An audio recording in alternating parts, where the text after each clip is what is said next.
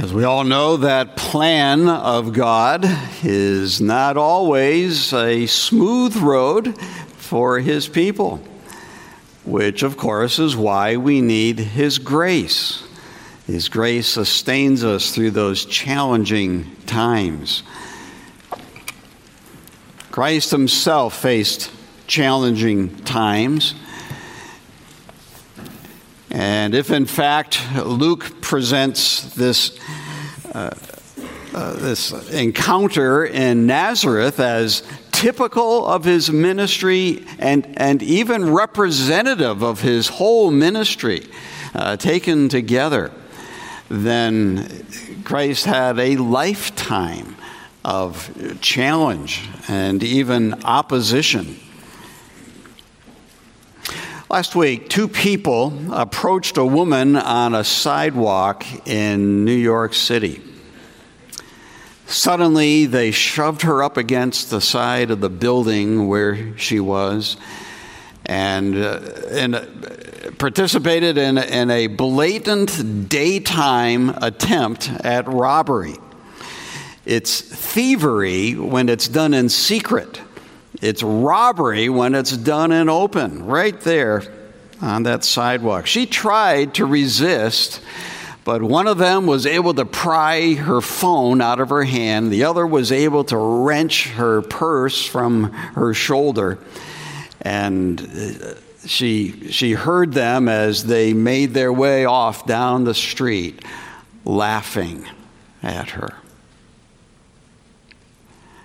Now, in a way, that woman's predicament is a picture of the condition of fallen humanity everywhere. People are helpless against the powerful influences of sin that dominate this world. The main difference from that woman's experience and those of all the rest of us is that in our struggle against sin, there are no innocent victims. We are all willing participants and without excuse. To rescue people from that hopeless situation, God promised to send a Savior. And here in Luke 4, if you would open your Bible there, in this passage, Jesus steps forward and presents himself to the world as the fulfillment of God's promise. He is the Savior God promised to send, and from this point on, embarks on his gospel mission. All who accept the benefits of what Christ has to offer, his saving work, though, also bear the responsibility to share the good news with others. That's the consistent message of the gospel accounts and even of the epistles.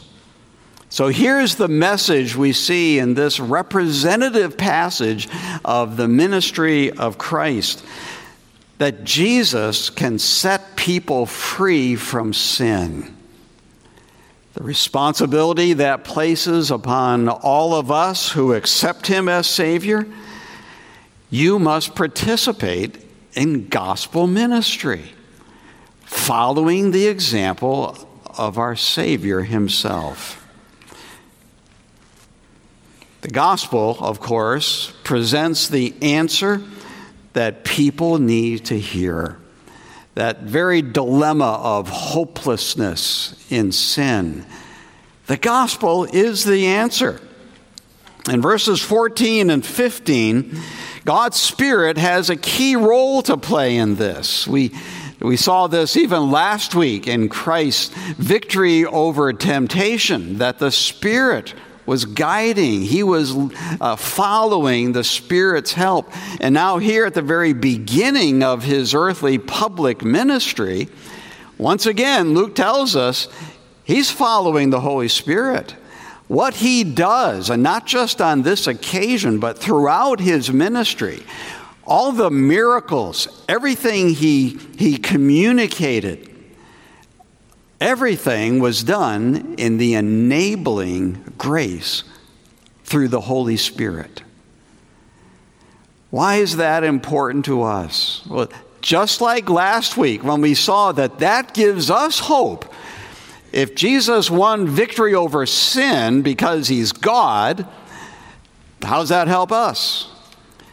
If he won victory as a man with the help of the Holy Spirit, well, that's exactly where we are. And if Christ carried on his gospel ministry in the power that he has inherently as the Son of God, once again, that's, that's no example for us. We can't imitate who he is. But if he instead carried on his ministry in the power of the Holy Spirit, that same Spirit he makes available to us. The Spirit then provides the power of the gospel. So he came in verse 14. When, uh, he returned in the power of the Spirit, returned from the place of baptism and the place of his temptations. He returned in the power of the Spirit to Galilee and a report about him went through all the surrounding country. I, think we are to understand that this occupied some weeks, if not months, of Christ's early ministry days. Luke compresses them all into these two verses. He'll have more to say about that period of time later, but first he wants to focus on Nazareth. But we need to know this also in verse 15 that he taught in their synagogues, being glorified by all. Here we have the Holy Spirit providing enabling grace. Like Christ, you can depend on His help. He can give you the ability to serve Him, He can give you the ability to speak the gospel as he gave Christ such ability. He can also provide open doors. Jesus taught in the synagogues. There, are, there were open doors to him. He could walk into any town or village and know that as a Jewish man, he had a right to speak in the synagogue. And those were open doors for him. We might not have an open door in synagogues in our day, but that's one of the few places where you can't just walk in and say what you know. There are open doors all around us. That is the reality of life. We can struggle to see them.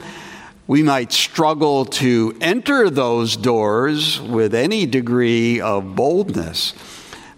But that's our fault. The open doors are available. Christ's ministry then is one of teaching in the synagogues. That's important as a summary of Christ's ministry. He was teaching. This was his ongoing characteristic. What's he teaching? Christ's ministry was word centered. He started with the truth of Scripture and explained what the Bible means. He was teaching in their synagogues and being glorified by all. This is a general impression that we get from his uh, Galilean ministry uh, because people loved to follow Christ. They loved to hear him. They certainly appreciated being the beneficiaries of his miracles that he performed. But the real heart of his ministry is the Word. He's entrusted that same Word to us. We do not come up short there.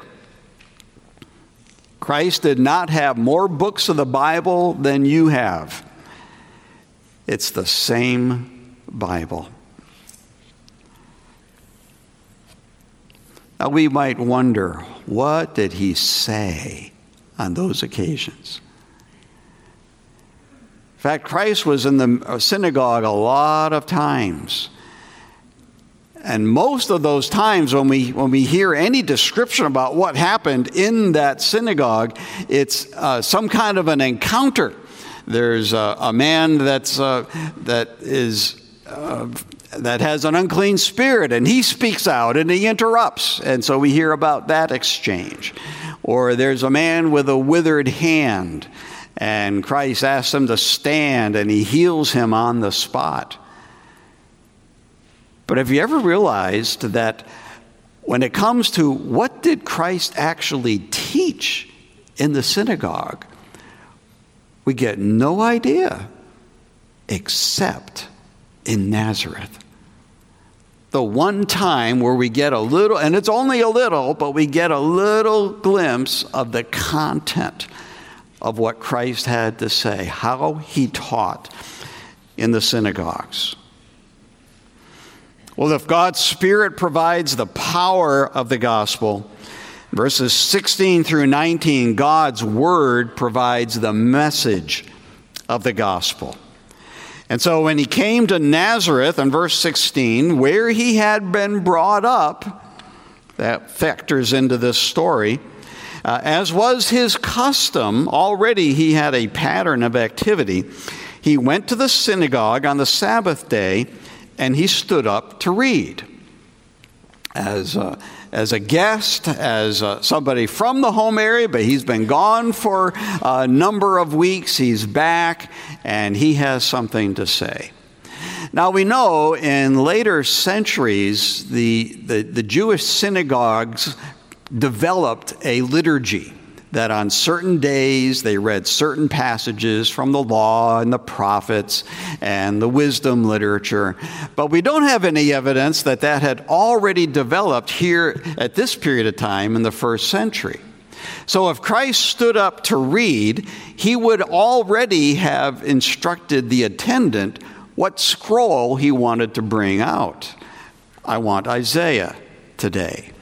And so the attendant brought out the roll of Isaiah. Christ unwound that roll all the way to the passage he wanted to preach. That was his prerogative. He found his way to chapter 61 of Isaiah. And now we have Luke's rendering of Christ's translation of the Hebrew from Isaiah chapter 61, verses 1 and 2. So, verse 17 the scroll of the prophet Isaiah was given to him. He unrolled the scroll and found the place where it was written. Let's pause there for a moment to realize Christ's ministry focused on the Word. It is the Word of God that is living and powerful. It is the Word of God that can strike right to the heart of an individual, can expose the wrong thoughts, that can change lives. So we opened the Bible, and here's what he read The Spirit of the Lord is upon me See, this is not just Luke emphasizing the Spirit's role. Christ himself acknowledges it is the Spirit that is upon him. He says, He has anointed me to proclaim good news to the poor. He has sent me to proclaim liberty to the captives and recovering of sight to the blind, to set at naught liberty those who are oppressed to proclaim the year of the Lord's favor. Now, I'm not really sure we're supposed to take these, each of these characterizations of the recipients of gospel ministry quite literally. Is he saying, I'm looking for people who are uh, financially destitute? They are included. But as we see elsewhere, even in Christ's Sermon on the Mount, those who are poor are the ones who are poor in spirit. Those who are uh, outcasts uh, from God's face, from God's uh, uh presence because of sin. those who have no resources to change that circumstance. To proclaim liberty to the captives doesn't, isn't limited just to those who are literally in prison at that moment, but refers to those who are enslaved by sin. Recovering of sight to the blind, it includes them. The blind can come to Christ and see, see the truth, trust Christ. But the blind here are also representative of those who are helpless, those who need grace. And those who are oppressed, those who are burdened, burdened by sin, all of these describe all people. The gospel here, as Christ presents it, as God has called me to the needy of this world and to proclaim the truth to all of them. The year of the Lord's favor is the time when, the, when, when Christ begins to fulfill God's promise. He said he would send a Savior. Well, he arrived some years before, but here is the beginning of the fulfillment of that promise, the one anointed by the Holy Spirit to come. This setting at liberty is also uh, using a word that Scripture elsewhere uses for forgiveness of sin, release from sin. God's word then provides the, the message of the gospel, but verses 21 and 22 now show us that God's Son provides the focus of the gospel. While all else is quiet, verse 20 tells us that he rolled up the scroll. And I picture Christ doing that deliberately. This is God's word he's handling. He gave it back to the attendant and sat down. Now, for us, for somebody to go from a standing position to a seating position would indicate he's done. But the, the, the, the audience that day knew exactly what it meant for him to sit down. He didn't resume his seat among them, he took his seat in front of them, and that was the position of a teacher. He has something to say. So, as Luke tells us, the, uh, the eyes of all in the synagogue were fixed on him. There is building up of anticipation. What is he going to say? And how we wish Luke had given us a full rendering of all that Christ said on that day. All we get, though, is the introduction. But it's enough. It tells us all we need to know. He began to say to them, Today this scripture has been fulfilled in your hearing. In other words, here I am.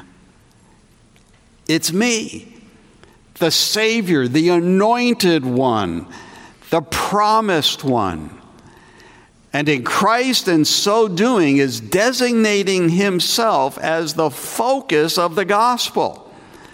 That was true in his ministry. That is true in our ministry assignment as well. The Word is the basis for the message, but the Son is the focus of that message. He is the promised Messiah. With his arrival, the fulfillment has begun. Verse 22 Christ is also the model witness as an example for us.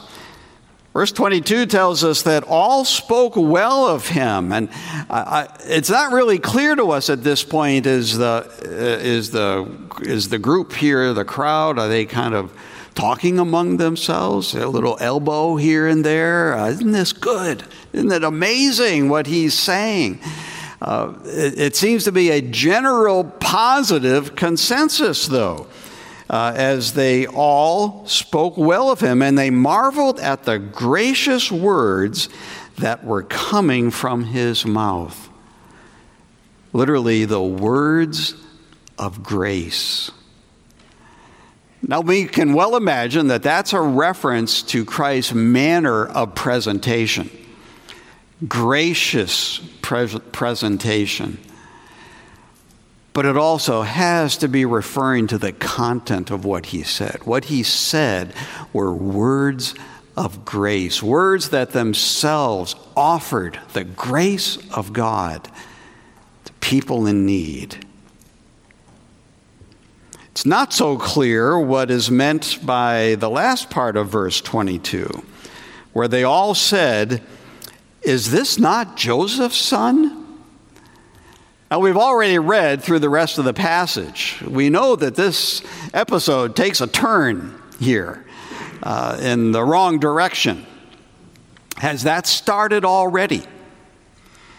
Is not this Joseph's son? I mean, some wonder did they ask that question out of derision? Is this Joseph's son? Who's he think he is? I don't think so. I don't think the attitude has shifted at this point. I think it was more like, this is Joseph's son. How about that? Some one of us. And he can speak this way. This is amazing. He's the anointed one, he's the fulfillment. And he's one of us. I, I think this is spoken in, uh, uh, in pride. Wow, what, what a great thing this is for us. Now, it might also be an indication about why, though, Christ respond, will respond the way he will in the coming verses. More about that in a moment. But could this pride also include a sense of entitlement?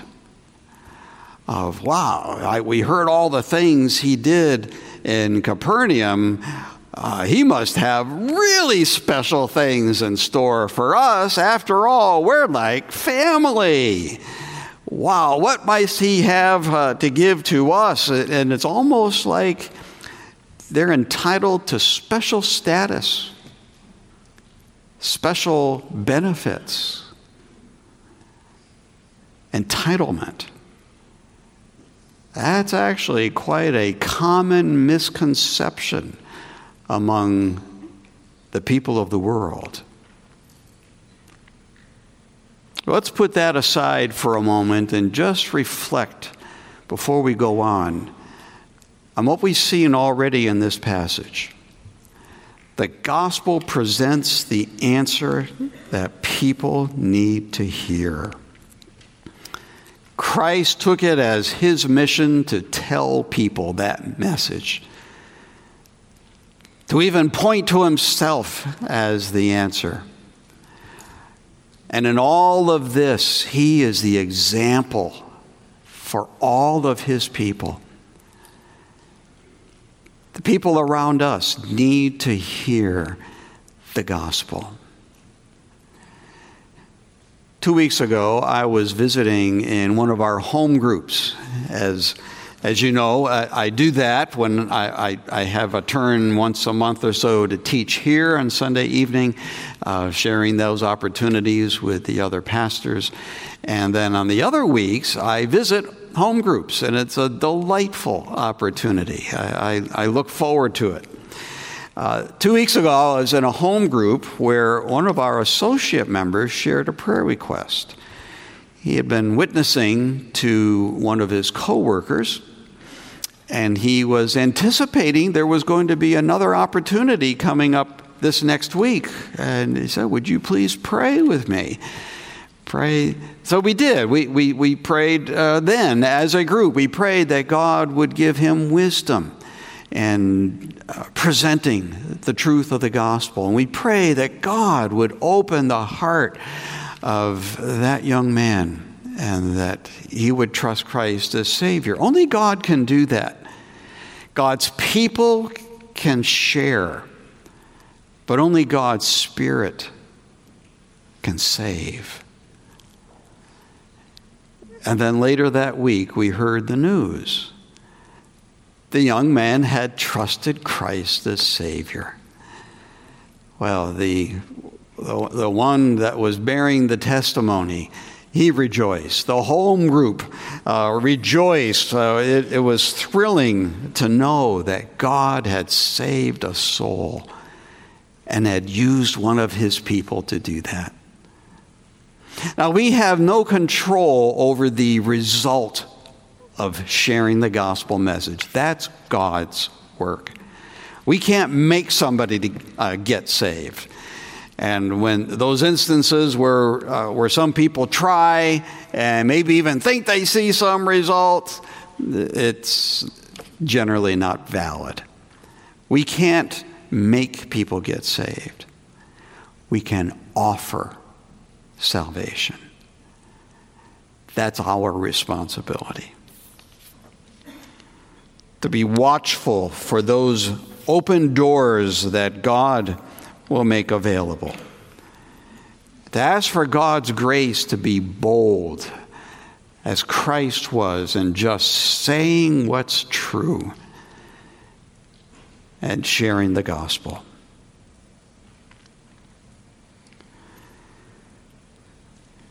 Now, as we might expect, and as we know from personal experience, confronting sinful people with biblical truth often provokes a negative response.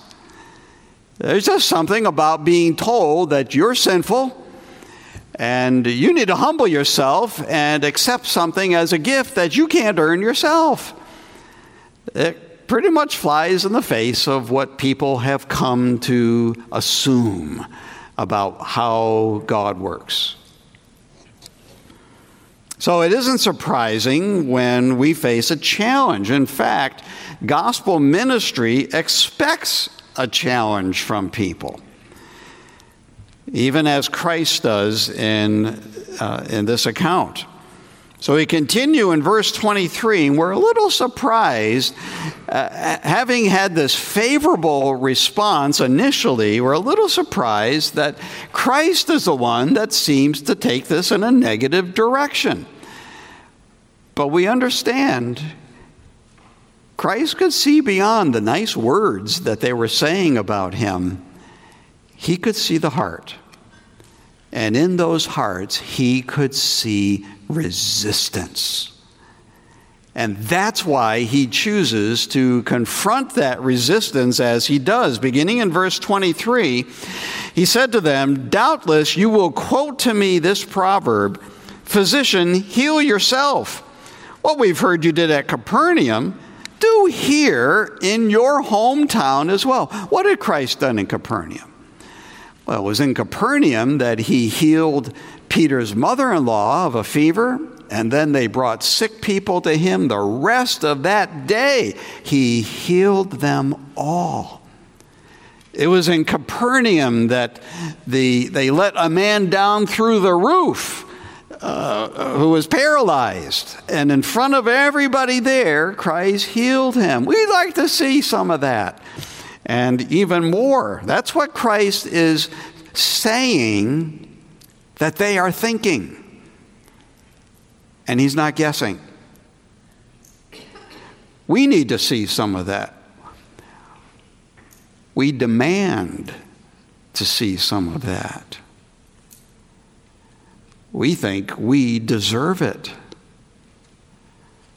We see how those attitudes reflect what's typical among sinful people in our world. People have this imaginary balance that doesn't exist.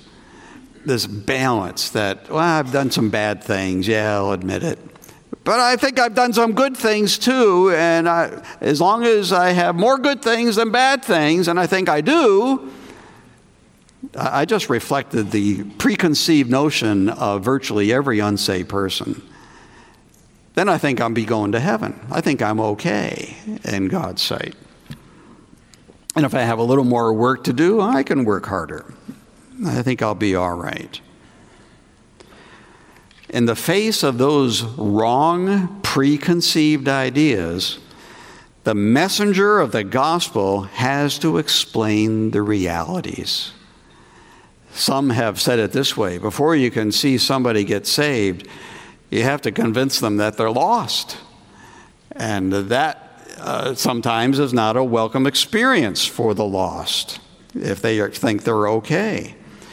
So Christ starts to set things right. He says, All right, you've got this idea, but he says in verse 24, Truly I say to you, no prophet is acceptable in his hometown. You are demanding, you're expecting, you think you deserve this, but the reality is salvation is a gift of grace. You don't deserve it. You have to accept it as a gift. Furthermore, you don't earn it through your effort.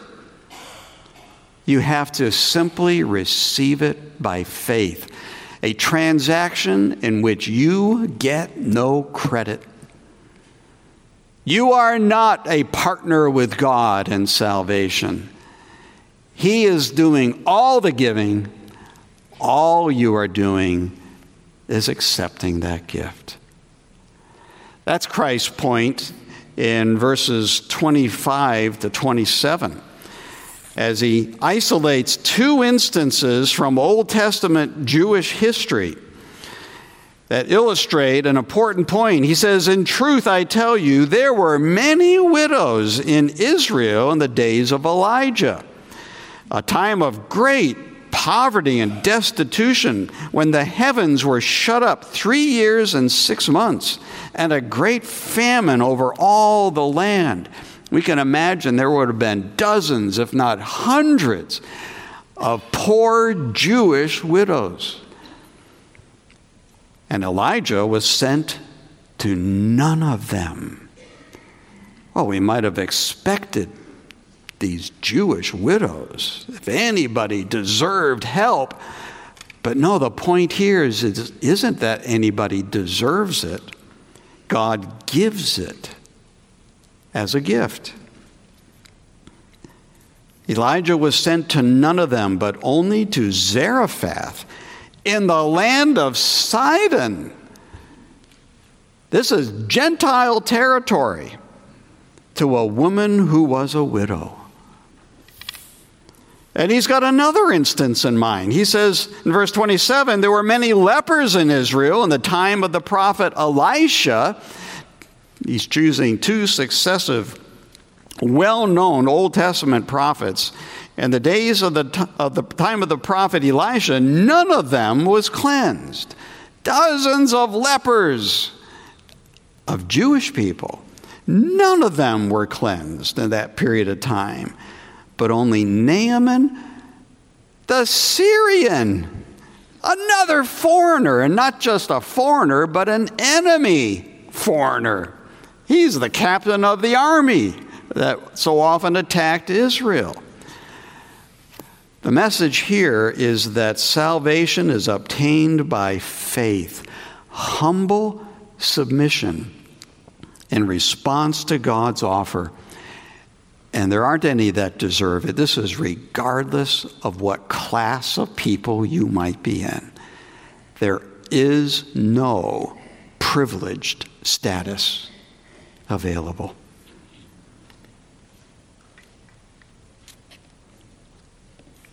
A few months ago, I was on a flight heading home from Atlanta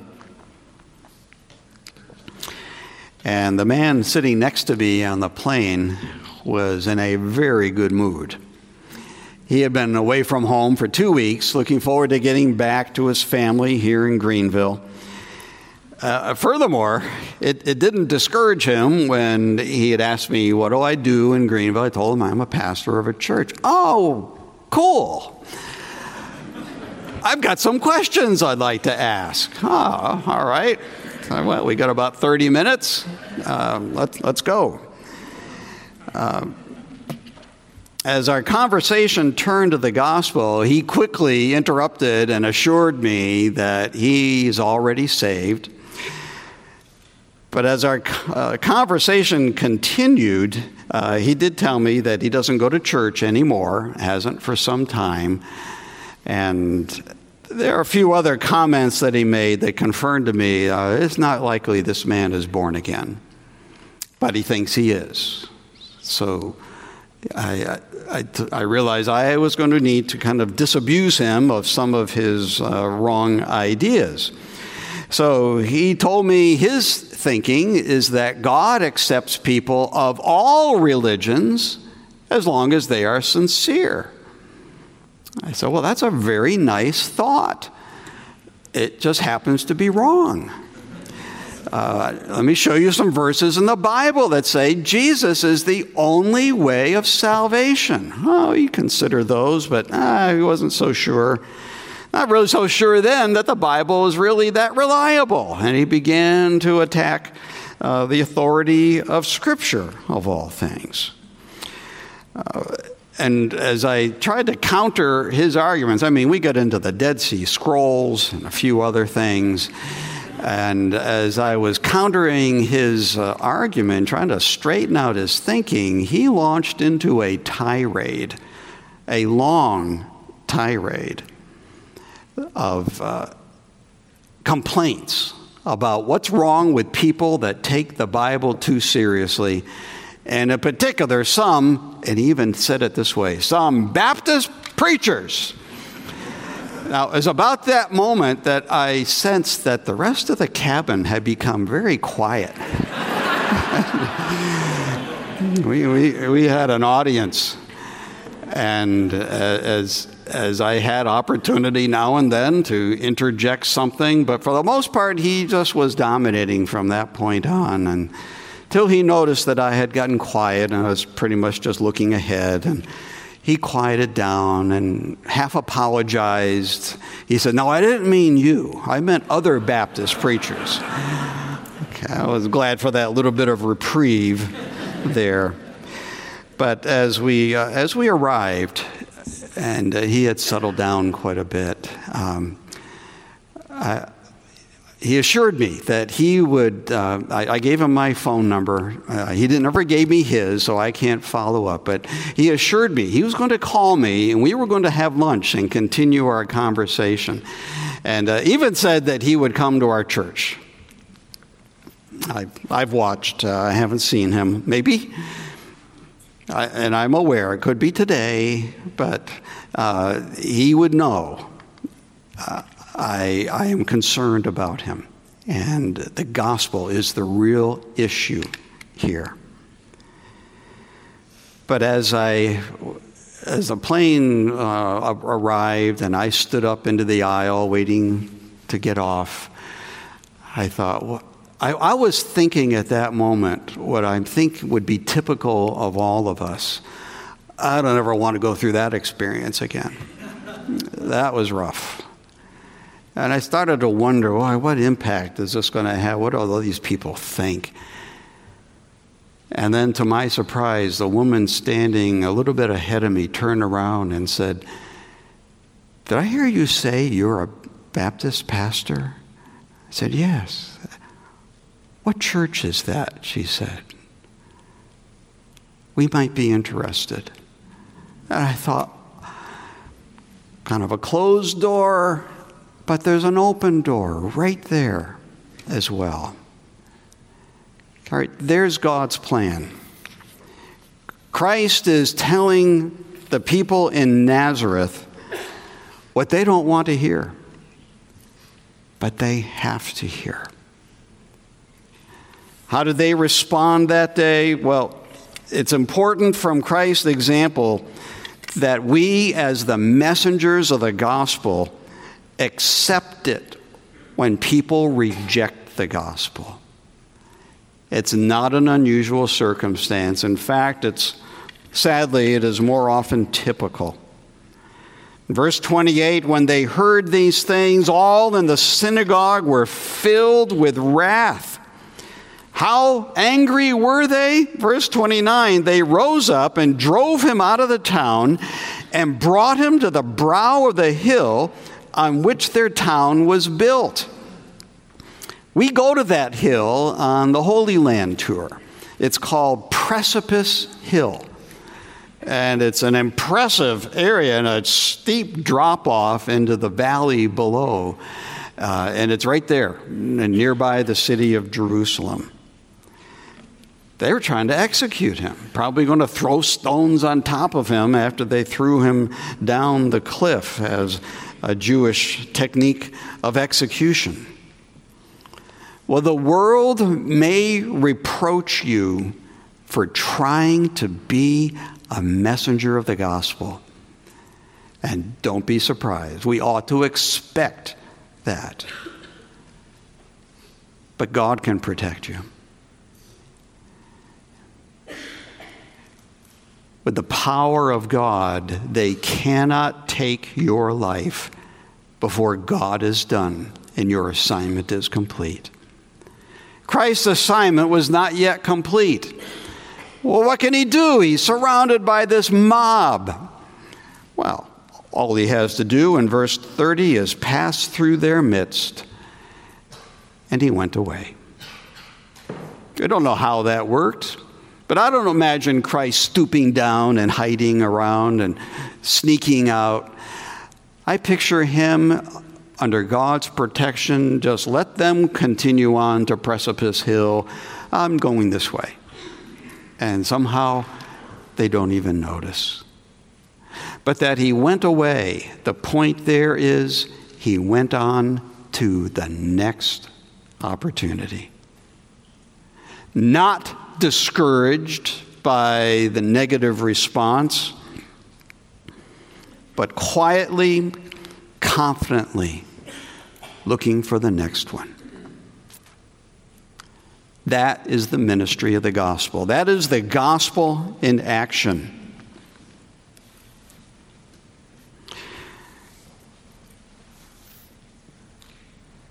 The two robbers that